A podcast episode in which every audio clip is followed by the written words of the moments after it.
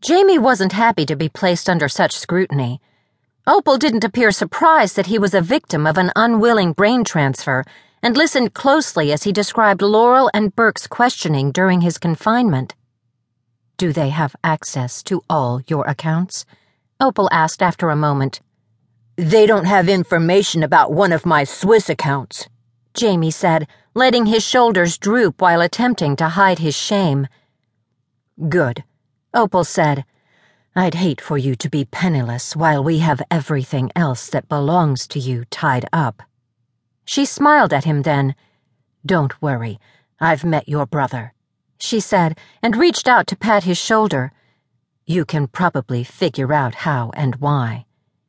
You worked with him, didn't you? Jamie's eyes lit up. Yes, we didn't always agree, but he did a creditable job when he held the director's position. Thank goodness. Jamie released a sigh. I thought I would have to jump through hoops just to prove who I really am. I'll see to it that you have a new identity, Opal said, one you can live with while we're tracking down your wife and her lover. I have a feeling they're in deep with a crowd of undesirables, and we want all of them arrested and brought to justice. Thank you. That means a lot, Jamie said. At least I'm alive. If Kory and Lexsi hadn't found me, I would have starved to death in that closet. You're not going to starve if we have anything to say about it, I declared, setting an entire flatbread pizza in front of him before cutting up three more for the others. I can make more if this isn't enough, but I'll have to go to the store first. Do you have a name you'd like to use? Opal asked Jamie, whose mouth was full of pizza. He shrugged an answer. I say keep the first name and change the last name, Kory suggested. That way we won't be confused when somebody yells at him. Why would they yell at him? I frowned at Kory. Not like that. Like if he's across the room or something. Kory wrinkled his nose at me. At least he felt like teasing. Food? Farron wandered into the kitchen, yawning. Flatbread pizza, I said, setting out a plate for her. Where's Tibby? He's on his way, Farron said, pulling a piece of pizza off the pan and setting it on her plate. He has a fight scheduled in two weeks in Vegas, so he went to the gym. Are you kidding? I gaped at Farron. He almost gets killed and he's worried about a fight in Vegas? Who? Jamie Rome perked up. His fighting name is Snark Demonio. Farron sounded proud.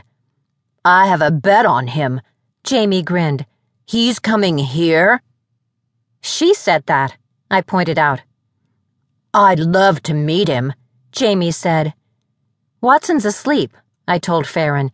His sister brought him in. He's pretty banged up. He's alive? Farron's eyes grew round and she stopped eating for a moment. Yeah. I really need to go to the store. They'll be hungry too, I said. I'll have somebody pick up what you need. Opal lifted her cell phone off the island. The director of the Joint NSA Homeland Security Department was going to help run my errands? I stared at her for seconds in shock. You make good pizza, she grinned at me. I couldn't help but grin back. Kordevik. Opal explained why she'd come after conveying Lexsi's grocery list to a nameless agent on the other end of a cell phone conversation. I want to hire both of you, she said. I wasn't surprised by the request, but Lexsi was. If I were honest, I wasn't sure I wanted Lexsi involved in this any further than she was already. But I realized soon enough that it was my Thifilathi expressing the desire to keep her safe. That's why I chose to ignore it.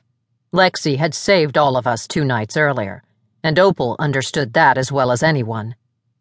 We have no idea what or who was firing at us the other night, Opal explained, her dark eyes unblinking and sincere. We really need to investigate this, as you can imagine. We can use your unique talents, I believe, if we expect to have any success at it. Besides, we pay well, and I hear you're out of a job at the moment.